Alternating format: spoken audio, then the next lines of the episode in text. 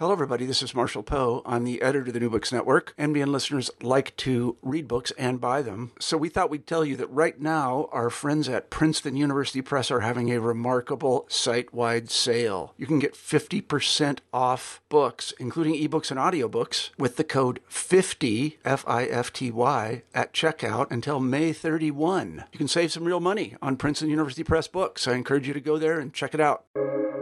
Welcome to the New Books Network. Hi, everybody.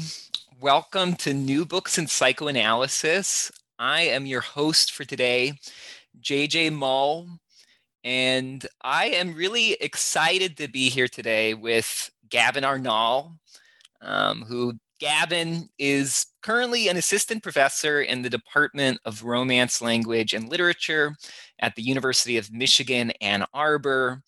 Um, and he is the author of Subterranean Fanon, an underground theory of radical change, out from Columbia University Press last year in 2020. Um, and he's also the translator of Emilio de Ípola's Althusser, The Infinite Farewell, out from Duke University Press in 2018. And today, um, I'm really excited to have Gavin on the program to talk about um, this really fantastic book, Subterranean Fanon, um, which again came out from Columbia University Press. Um, so please do check it out, find it if you can. Um, but just sort of to get the ball rolling, you know, I think generally on the program, I tend to just, in a sort of broad strokes way, ask folks what brought them to write the book in question um, you know, just sort of personally, biographically, intellectually, how did the, the project come about if you were to kind of tell the story of its origins? Yeah. Great. Thanks. Thanks so much for having me, JJ. This is a really, really nice opportunity. Um, I, uh, I guess I would say that there's, there's a, there were like a lot of projects, sort of many different beginnings, but um, I highlight two in the book that I'll that I'll I'll mention here too. Um, you know, one one is kind of a, a, a kind of academic uh, beginning, and the other one's more sort of political uh, beginning. So the one the the academic story is that as a graduate student, I was um, I wanted to do justice to um, to the depth of Fanon's thinking. And I had heard rumors that there were these writings out there that had had never been published before, that had been published in very obscure journals that were difficult to access, basically impossible to access. Um, and I, I kind of wanted to just get to the bottom of that. Why would it be the case that such a famous thinker would have uh, maybe significant, it was unclear at the time, but maybe significant material um, out there that had that had not been circulated. And so I did a little bit of research, found that his um, his papers were held in this small in in, a, in an important archive in a small village in France. So I, I traveled out there, and um, and that's where I encountered for the first time um, Fanon's medical papers, his psychiatric writings. Um, there were other writings there, but that ended up being the, the bulk of the material.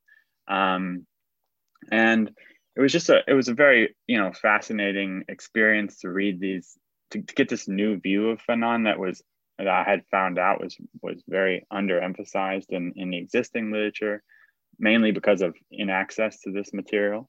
Um, and uh, luckily, that has since been been published. So it's now out in a in a, a really big anthology titled Alienation and Freedom that that anyone can can pick up and yeah read. it's a it's a and, brick. Yeah i've i've got it on my shelf over here but yeah. Yeah and now i guess subsequently they've divided the sections up into smaller more manageable books so there's going to be I, I think there's now a psychiatric writings one a political writings one and then a, and a theatrical plays one. Um, so you can yeah. So so that material's out but i had the the the opportunity and the privilege to to to read it before it had been circulating, and and, and I felt a kind of scholarly urgency to to reckon with and account for this work that had been not studied seriously by just a gigantic uh, field of secondary literature.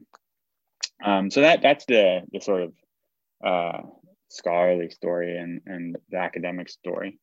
The the political story is that um, I was I was actually working on a dissertation that didn't focus exclusively on Fanon. But it, it just happened to be that while I was writing uh, the, the chapter on Fanon, only one chapter of the dissertation, um, uh, was right at the height of what could be described as sort of the first wave of the Black Lives Matter movement. Of course, there were there there was obviously much work done before uh, Black Lives Matter became the the nationwide and viral phenomenon that it was, um, and that it continues to be. Um, but but I noticed, you know, uh, Fanon was appearing in conversations, at protests.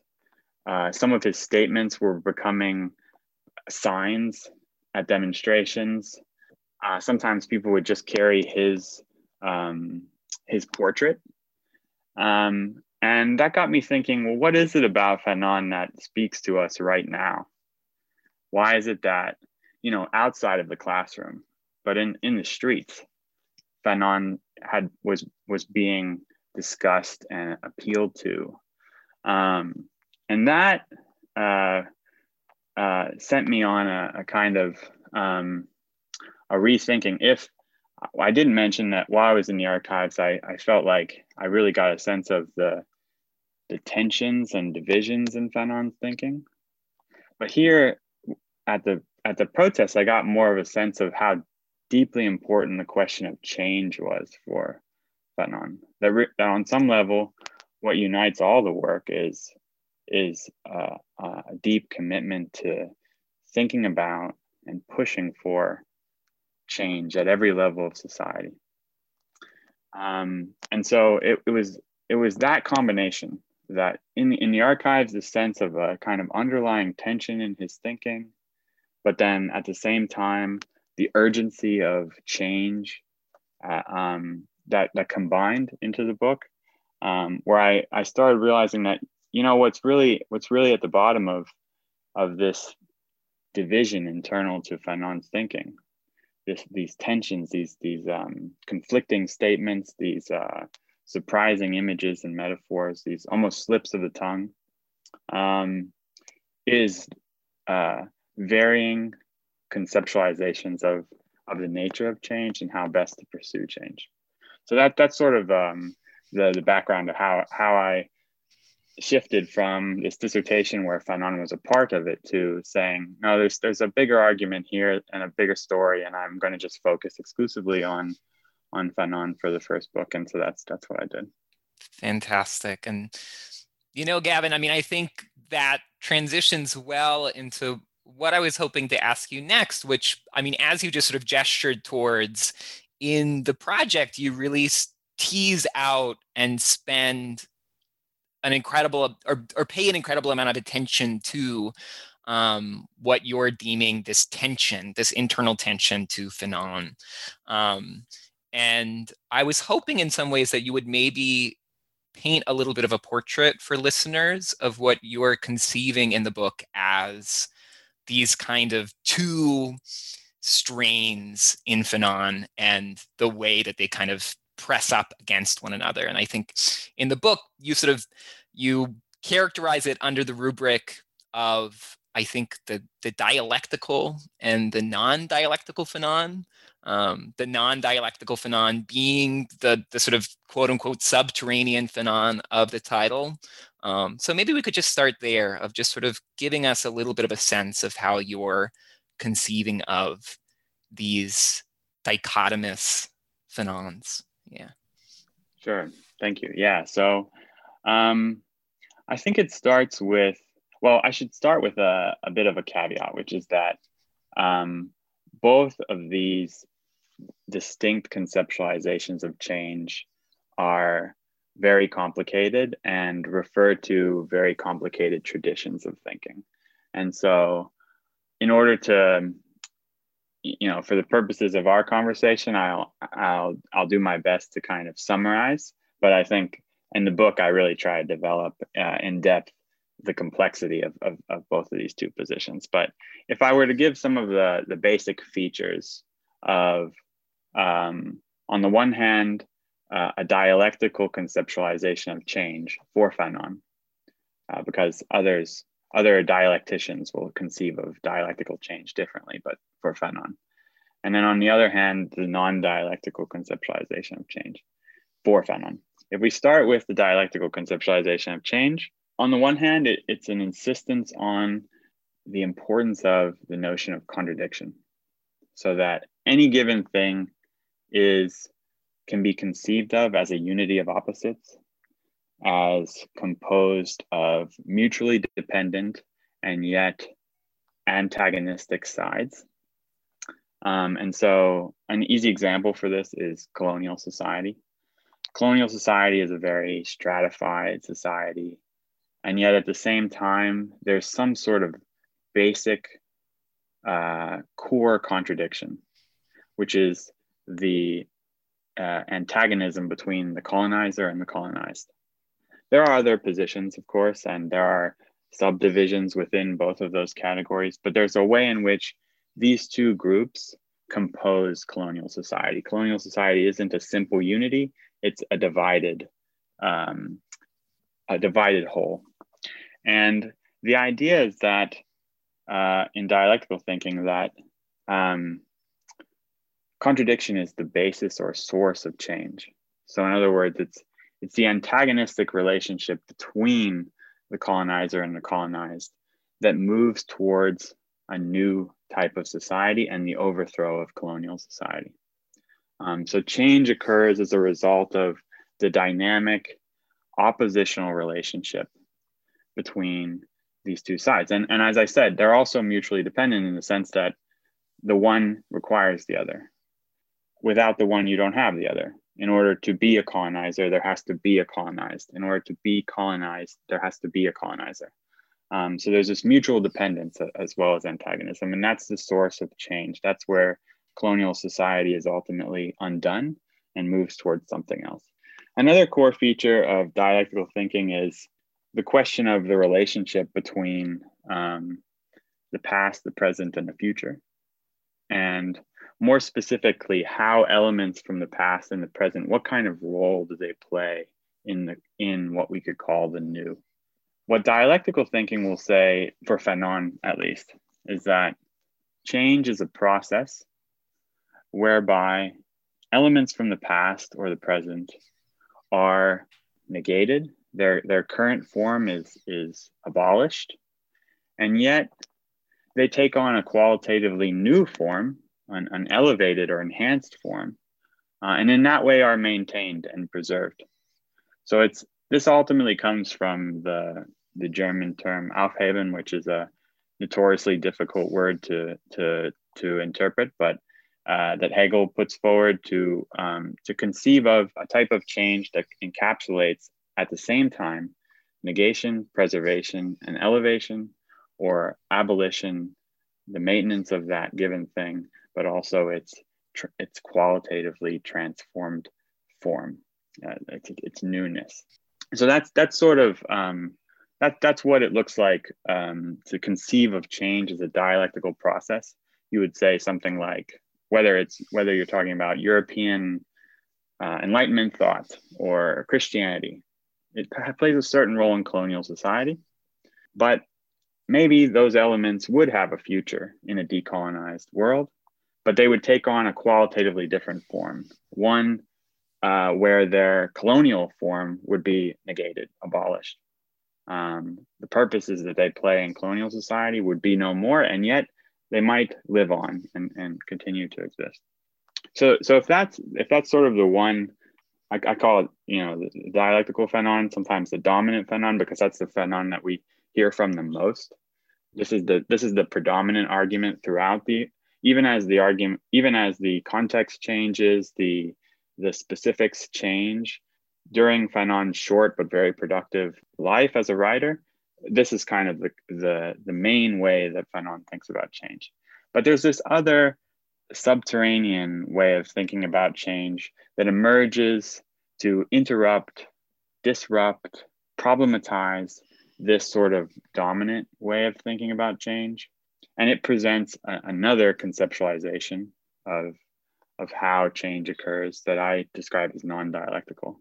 So if we start with the question of opposition, instead of contradictory opposition, a unity of opposites, this is an opposition without unity, uh, an encounter of, of radically different forces that their only relation is one of heterogeneity or incommensurability. So this is another way of thinking of the relationship between the colonizer and the colonized, not necessarily as the two sides of colonial society, but rather as sort of mutually exclusive forces, both leading towards the uh, complete, uh, total destruction of the other side. For this way of thinking about opposition, it generates a different type of change. Not the kind of change where something from the past or the present is negated yet preserved in an elevated form, but rather where there is a kind of clearing, uh, a, a, um, a, in a sense, a destruction of what is, a claim that in order to truly get past colonialism, there needs to be a, a break, a rupture with what was to make way for invention, creation, discovery, and the birth of something so new that it can only be truly understood as untethered from everything that precedes it. And so this this is this kind of other mode of thinking about about change that I that I try to to signal uh, and develop in the book, that again it is not the dominant form and requires kind of a special type of um, uh, approach to Fanon's thinking in order to really truly appreciate it because it can be overlooked otherwise. Yeah. Right.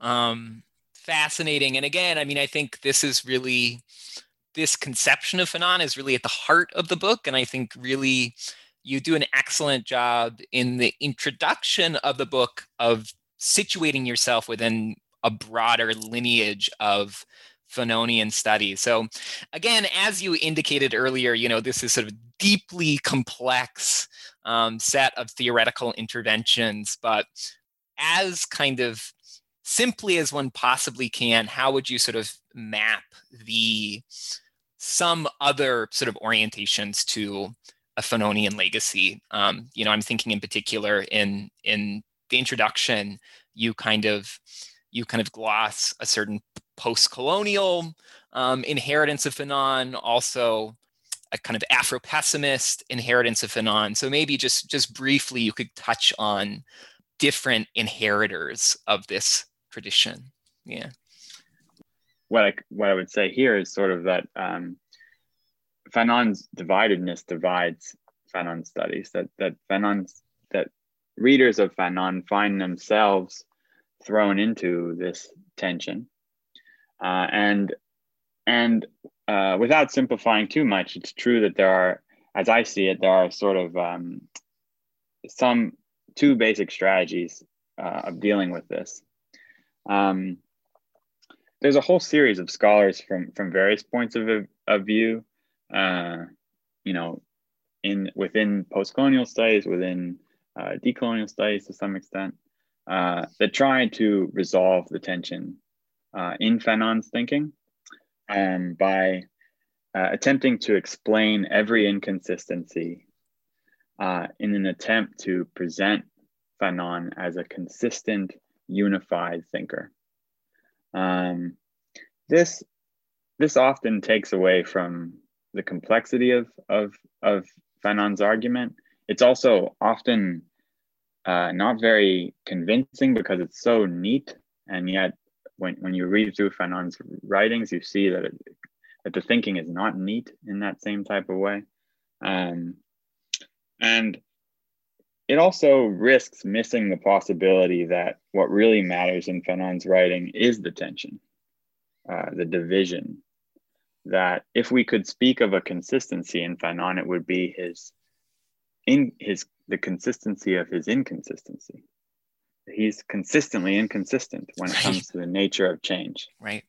Um, and that uh, any any sort of interpretive acrobatics to to make it seem like Fanon is a, a unified, uh, singular, consistent thinker would be to lose uh, one side or the other of this tension.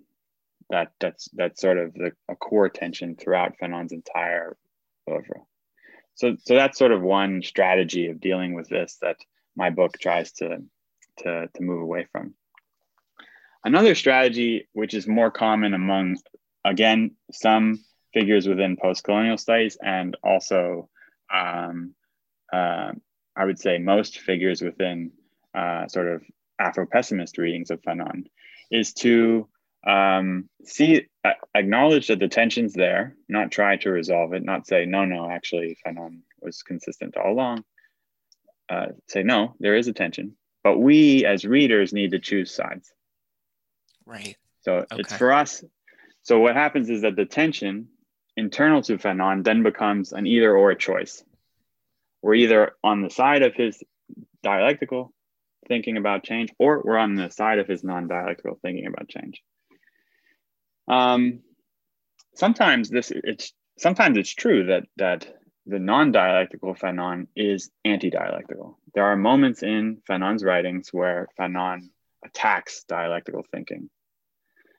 And it's also true that sometimes, from a dialectical perspective, Fanon engages in a kind of self critique where the non dialectical formulations are, are critiqued as undialectical, as not sufficiently dialectical enough. So it is the case that sometimes this internal division in Fanon's thinking turns into a kind of antagonism, almost a kind of either or but that's really only one mode of how they relate. Um, and in the book, I try to show that there are other modalities of relation between these two Fanons. Uh, they are just as often complementary as they are antagonistic. So, in other words, even though at, at face value it might appear like there's no possible way in which a dialectical way of thinking about change and a non-dialectical way of thinking about change could coexist.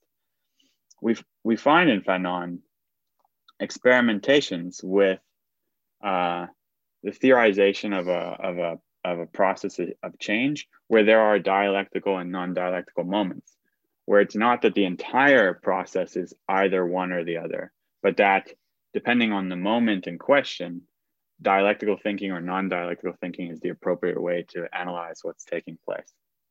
So that gets completely lost in this in this strategy of the either or choice. Uh, and what also gets lost, I think, is that uh, more often than the contrad- than the sort of antagonistic on the one hand or the complementary on the other hand relationship between the two Fanons, more often than not, it's it's a latent tension, uh, a kind of unresolved latent tension. Um, we see in Fanon strange silences, digressions in the argument. Uh, I, I, said earlier, slips of the tongue, and it's important to note that Fanon, the, his method of writing was often one of dictation.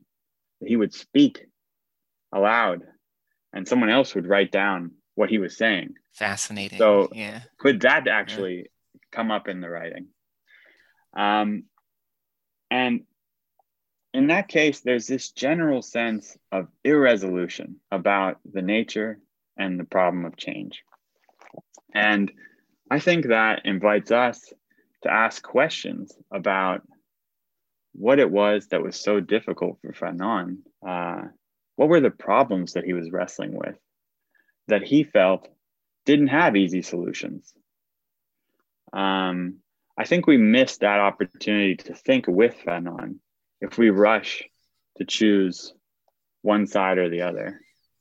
Uh, for Fanon, it wasn't straightforward, and I don't think it should be straightforward for us either. And so that's that's what I, I that's the, the the way of reading that I propose in the book to to avoid this kind of either on the one hand denying that any division exists, uh, performing in, interpretive acrobatics in order to preserve the image of Fanon as a always consistent thinker, and then on the other hand, also avoid um, making the choice for him and, and denouncing the other side as simplistic or, or unattractive for whatever reason.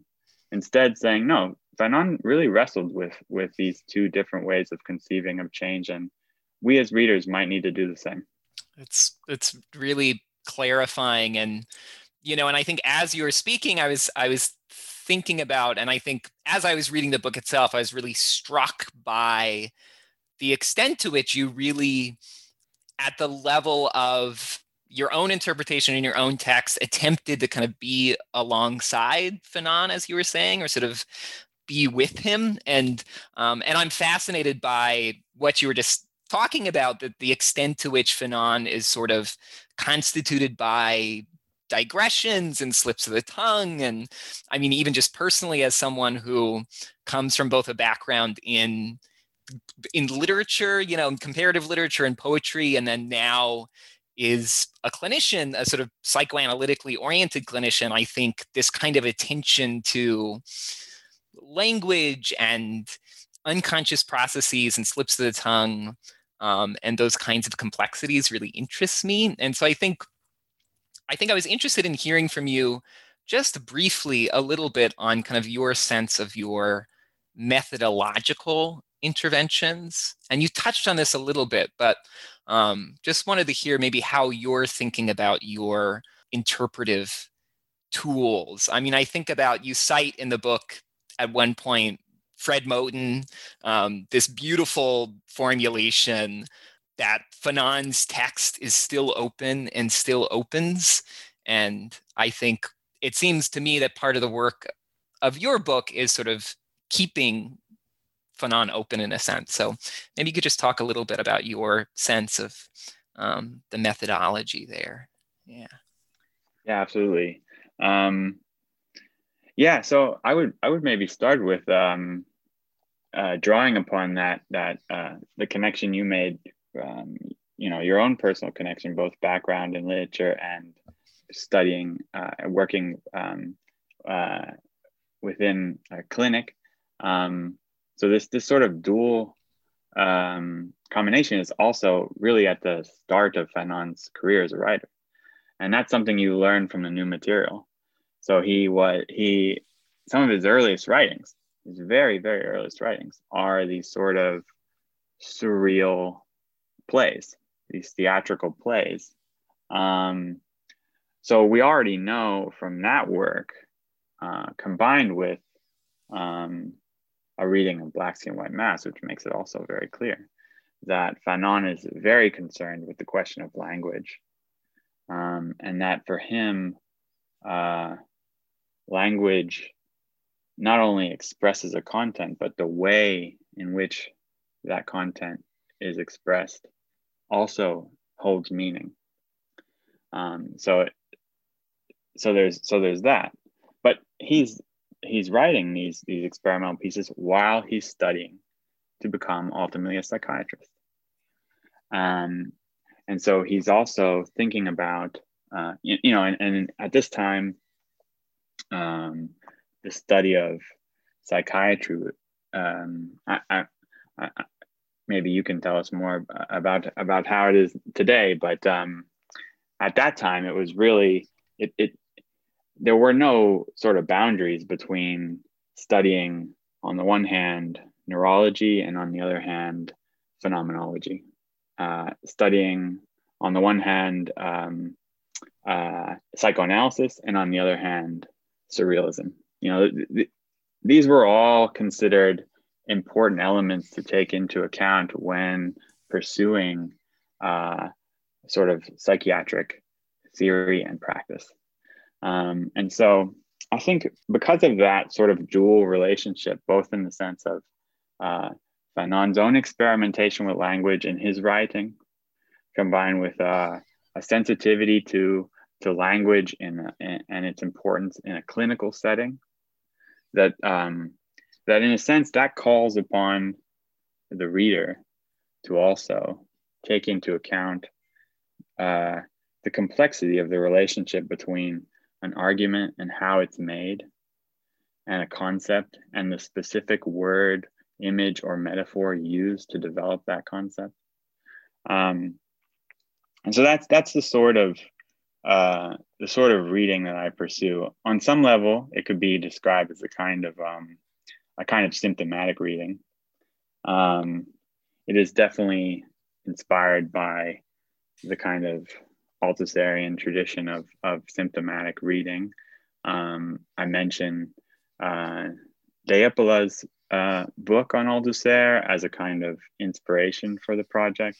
Um, and uh, in a sense, I mean, uh, for, for those who may not be familiar with that, um, that notion of symptomatic reading, it's a kind of reading that observes how something is said along with what is said, that considers uh, images, metaphors, silences, slips, discrepant claims, not as problems to be solved, but as forms of communication and expression that carry their own meaning uh, and that demand to be read and interpreted.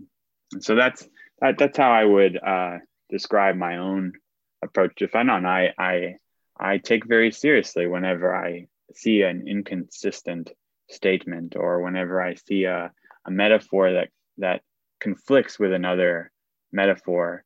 Um, and I don't necessarily see them as um, as a as a as a strike against um, Fanon's thinking. You know, oh well, he should have he should have edited this these competing metaphors out. No, I think I think that they say quite a bit about about what we can learn from him.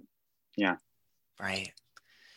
Fantastic. And and again, you sort of got into this just now. I mean, I think again, I'm fascinated by thinking about these kinds of integrated disciplinary strands in Fanon. You were just talking about the kind of the hybridity in some ways of a certain kind of surrealist thinking and poetic thinking um, and psychoanalytic thought and the kind of blurring of these boundaries which again as somebody working in mental health now i mean is by no means the case currently in the field right? Things are so sort of partitioned off in a way um, and disciplinary camps are really kind of ghettoized in a way or sort of um, all kind of partitioned off. And so i think yeah i would i would be interested to in continuing to talk to think about you know you dedicate a chapter in the book to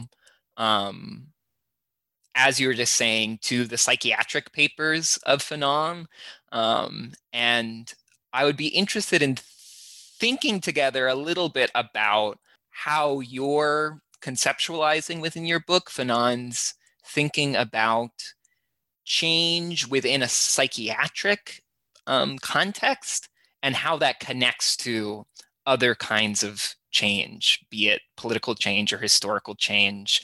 Um, and it seems it seems to me that a lot of the work that you're doing is sort of trying to sort of oscillate between these different conceptions conceptions of change at on the one hand the intrapsychic level and on the other hand the political and structural level so yeah maybe we could just spend a little bit of time there and thinking about fanon's psychoanalytic and psychiatric and clinical thinking um, and how that shows up for you in the book. Yeah. Sure, great. So maybe it would be helpful just uh, briefly to give kind of uh, the arc of of Fanon's uh, career as a as a first as a student uh, in Lyon, uh, studying um, psychiatry, then uh, interning at the Saint Alban Clinic, also in France um, under the direction primarily of uh, Francois Tosquelles, a very interesting um, theorist and, and clinician in his own right, who is probably most famous for uh, uh, developing what is known interchangeably. Uh, for Fanon, it's more often referred to as social therapy. For uh, Tosquelles, more often referred to as institutional psychotherapy. Um, but in effect, uh, this is a kind of attempt to reform the psychiatric hospital, uh, remove a number of its um, sort of carceral, uh, or sometimes it's referred to as concentrationist elements. Um, uh, the uh, internment of a patient, their isolation, their uh, the strict um, uh, disciplining, if you like, of their movement and uh, and instead moving towards the creation of a kind of neo society within that, that that's where the social therapy part the, the, uh, the creation of a neo society within the the hospital setting uh, where uh, patients doctors and staff would engage in different um, activities from um, you know movie viewings uh, the staging of plays um, uh, sporting events, celebrations of different holidays. And I think for me, most interestingly, the, the collective production of a, of a kind of newspaper or journal where staff, patients, and doctors would all publish material together um, in, in that, in that um, form, in that, in that sort of organ, if you like, of the, of the hospital. Um, and so that that's something that Fanon had an opportunity to to learn from, to participate in while working at the Saint Alban, uh, Clinic. Um, and then after passing his exam so that he himself could be a, a, a sort of head doctor of a, of a, of a psychiatric ward, um, took a job in Algeria and attempted to uh, experiment with social therapy and the techniques of that form of treatment in Algeria. Uh, in that way, really challenge existing uh, uh standard practices of, of um, psychiatric treatment as performed in a colonial setting. Um, and he writes very interestingly about the difficulties of that sort of translation of social therapy from from Europe to from Western Europe to Northern Africa. Um, so much, and it, this this experimentation happens to coincide with the Algerian War, uh, and the sort of total uh, this condition. He ultimately resigns because he feels that the total dehumanization of of of the situation is not at all conducive to the kind of work that he's he's participating in so he resigns. He's immediately uh, exiled. Eventually takes up after traveling around a little bit. Eventually takes up a position in in Tunisia, and and now he experiments with another. Um, ultimately, a, a, form of treatment that he learns about um, that has some success in Canada and Denmark and England called day hospitalization. And he really thinks that this is a revolution in, in psychiatric treatment.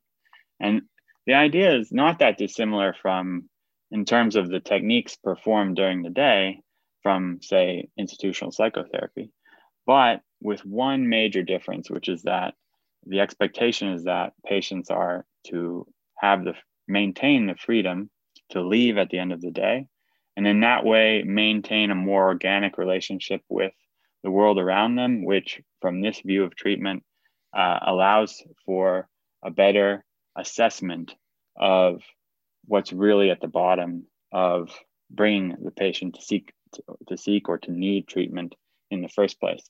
Uh, that relationship between individual and society uh, that that oftentimes gets broken, disarticulated uh, whenever a patient is interned, isolated in a hospital setting. Um, so that's sort of the arc, right? Um, what we find is that Fanon, as a clinician, is as a practicing psychiatrist, is very concerned with change. Obviously, with with with helping patients uh, reach another uh, a new form of existence, um, and in that way, the dividedness uh, that we see in Fanon's thinking, say about how to transform colonial society, well, we also see that in how to address uh, an individual's um, specific ailments, disorders, uh, illnesses, etc. Um, is the new personality that emerges from treatment. Is that uh, a qualitatively new form of the personality that existed before? Or is it a totally new personality, one in some way broken from the previous form. Uh, and similarly, the techniques. Do the techniques uh, of therapeutic practice do they contribute to uh, negating but also preserving, re- dis- dissolving but also reconstituting the memories, traumas, um, experiences of the past? Or do these techniques destroy, dissolve those traumas, experiences to make way for something brand new? So he, he struggles with that. But he also struggles with uh, uh, another set of questions that have to do not so much with how he theorizes and practices psychiatry, but how he conceptualizes his own interventions in the history of psychiatry. So here the question is when Fanon engages in social therapy in Algeria, is he, in a sense, building off of the legacy of the Algiers School of Psychiatry, which relies on a um, uh, an, an approach to psychiatry that attempts to link mental disorders with a kind of inherent as as inherent features of, of racialized groups. Can we say that what Fanon's doing in Algeria is a kind of dialectical transformation of that work, a kind of um, uh, uh, a negation of it, but that some maintains some elements of it in the same way that maybe uh, a revolution would maintain certain Enlightenment ideals, even as it fights for decolonization? Or is it some sort of more fundamental break that would seek to annihilate the very values at the core of, of that kind of psychiatric thinking and, and practice. The same is true for day hospitalization. Is day hospitalization uh, a kind of transformation, a dialectical transformation of institutional psychotherapy? Or does it say to itself, any form of internment is a kind of uh, is antithetical to psychiatric treatment unless it's absolutely necessary. And in that way, day hospitalization is not the sort of uh, a qualitatively new form of institutional psychotherapy, but rather a, a, a clean break with the practice of internment, uh, no matter the form, no matter its more extreme forms through straitjackets, isolation, punitive treatment, but also more reformed versions, um, freedom of movement, but confined within the hospital walls. That, that's sort of these are the types of of questions that that that really um, trouble Fanon and and and and that he that he wants to to think about. So at those two levels, I, I see the the dividedness of Fanon's thinking appear. Yeah, fascinating. I mean, again, sort of fascinating, I think for me, both at sort of an intellectual level and then also just personally as someone, I mean, I'll just disclose that right now I'm I'm a graduate student and and clinical intern at a freestanding psychiatric hospital, um, particularly in a partial hospitalization program, which in a way is a sort of day day hospitalization program. But in any case, again, as you were speaking, I think I was just struck by um, the multiple levels of inference that you're working at, you know, where, um, you know, looking at the sort of interpsychic and intrapsychic level and a kind of psychoanalytic thinking in Fanon, um, you know, that I think, again, sort of a traditional psychoanalytic conception of the mind is kind of archaeological in a way, where there's sort of a kind of uncovering of things from the past. But as you're saying, it seems like Fanon is also sort of moving towards kind of what does it mean to sort of clear away that which was, or sort of break apart from that which was. Um, and then, as you were saying, that also shows up in his relationship to intellectual traditions and politics.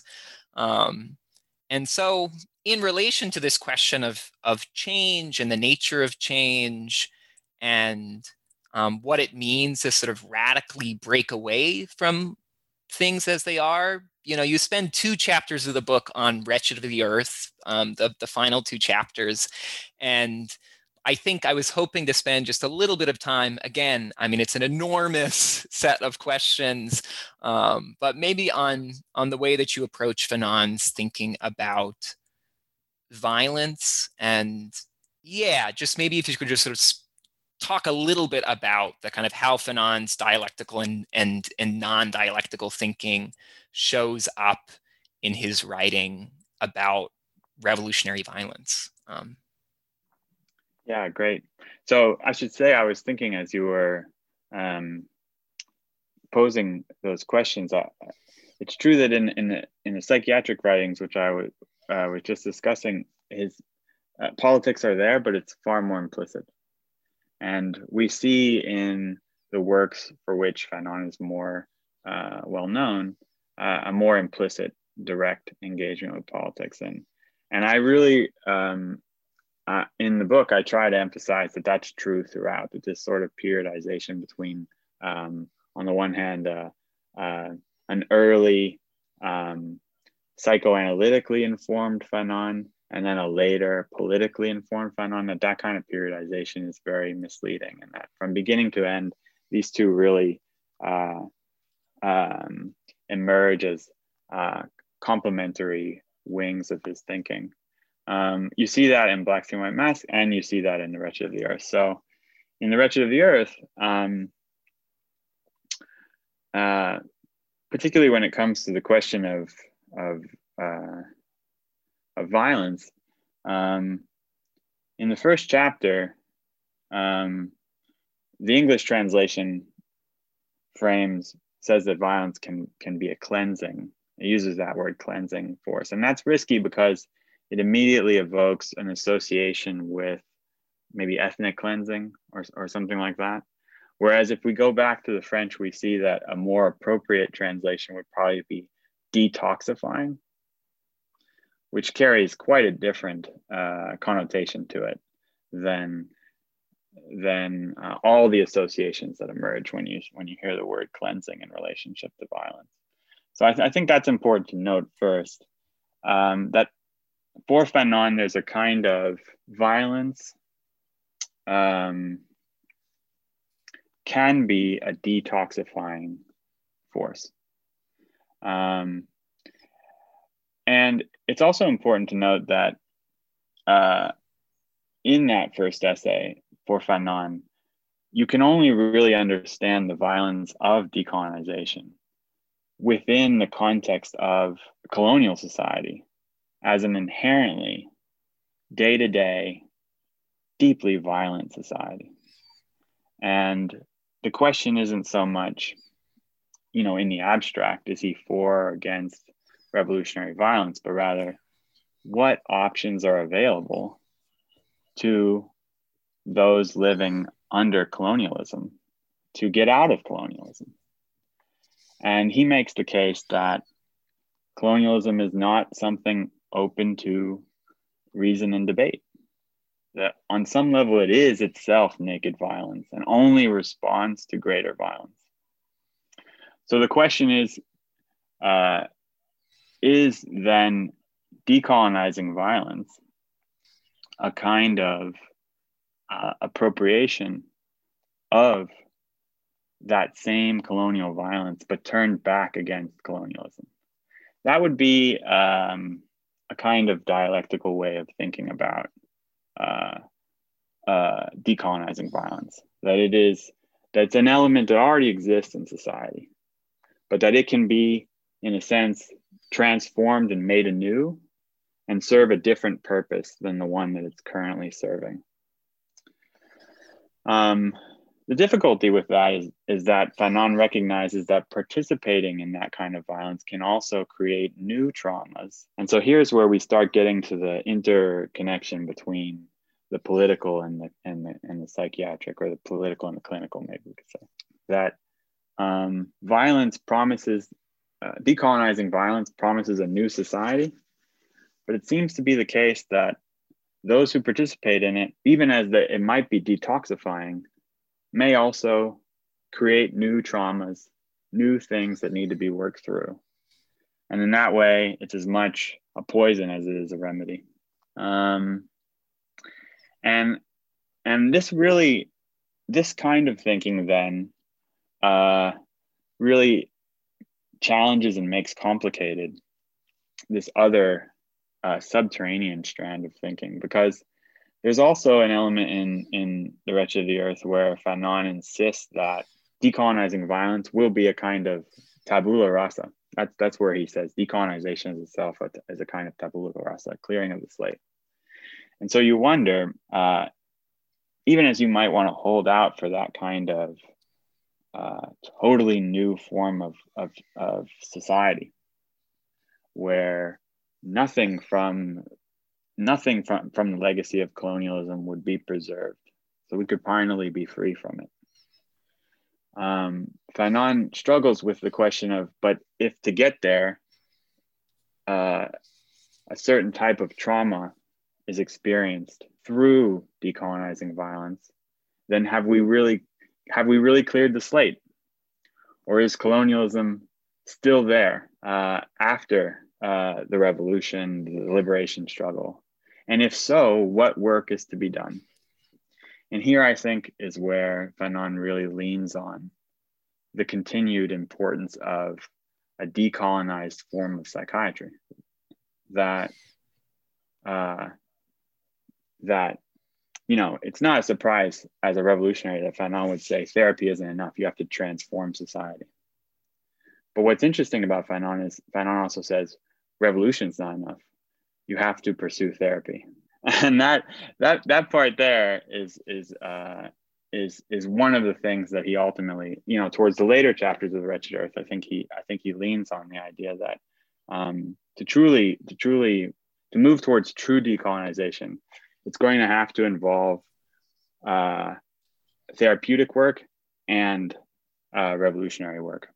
The transformation of social conditions and the transformation of the psyche, both in terms of what how the psyche is formed under colonialism, but also uh, and and maybe most interestingly, um, because perhaps uh, less intuitively, how the psyche is transformed and even harmed during the liberation process. So that's what I would say there is where we see this sort of tension division between these different ways of thinking about change and how they how they appear in in uh, Fanon's um, conceptualization of the relationship between the political and the clinical.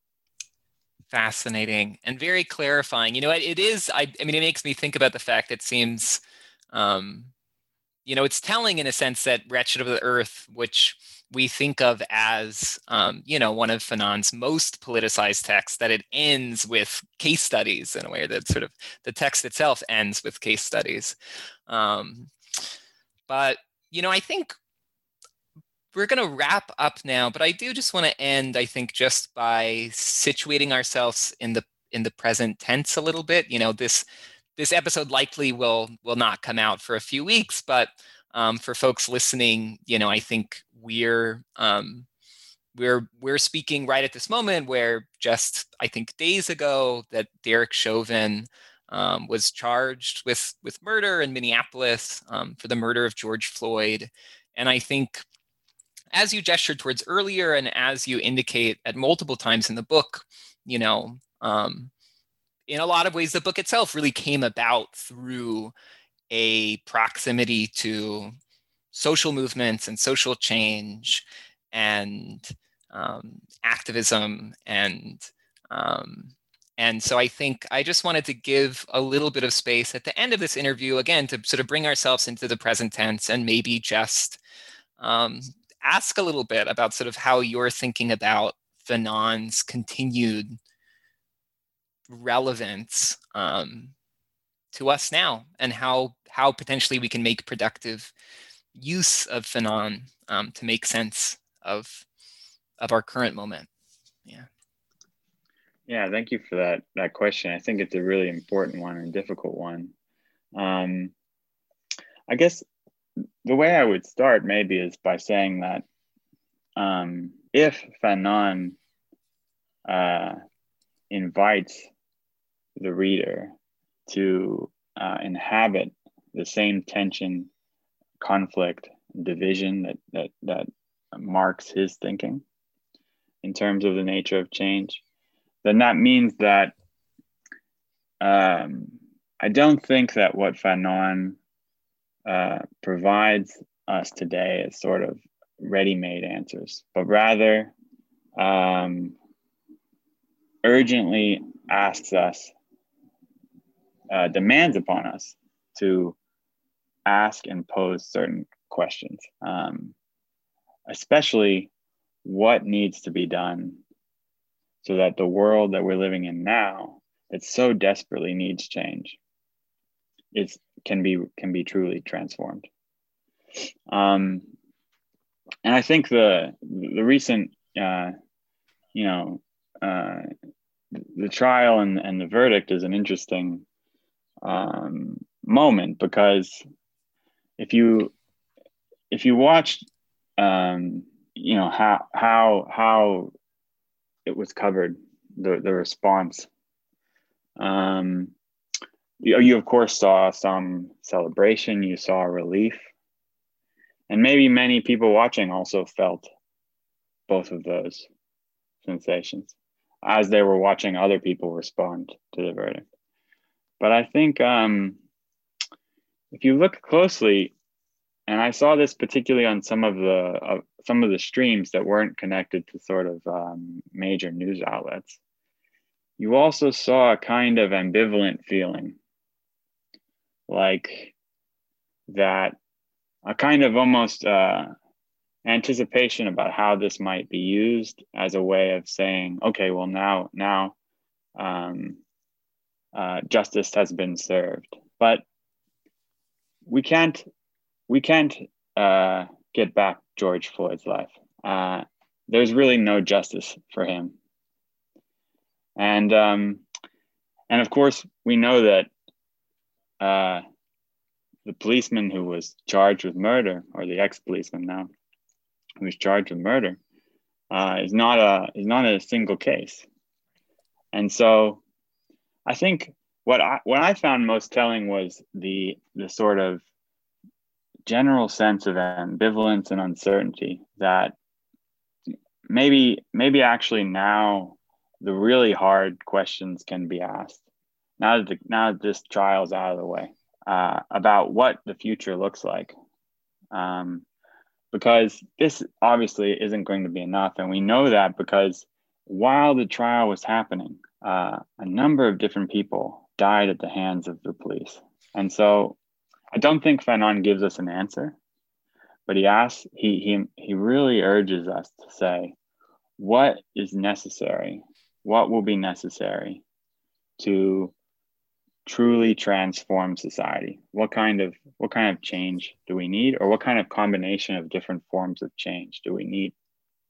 Um, and I think I don't think that he would put a whole lot of uh, emphasis on on the verdict by itself but that he might see it as the beginning of of asking deeper questions about not just this individual case, but but how to how to really transform society so that we we um, so that cases like this uh, don't don't occur in the future. Thanks, Gavin. You know, I think that is as good a place as any to to both end and begin in a sense. But um, thank you so much for your time and sort of your generosity with your time. And it, it really has been a total pleasure to talk with you today. So thank you for being on the program. And likewise, thank you so much.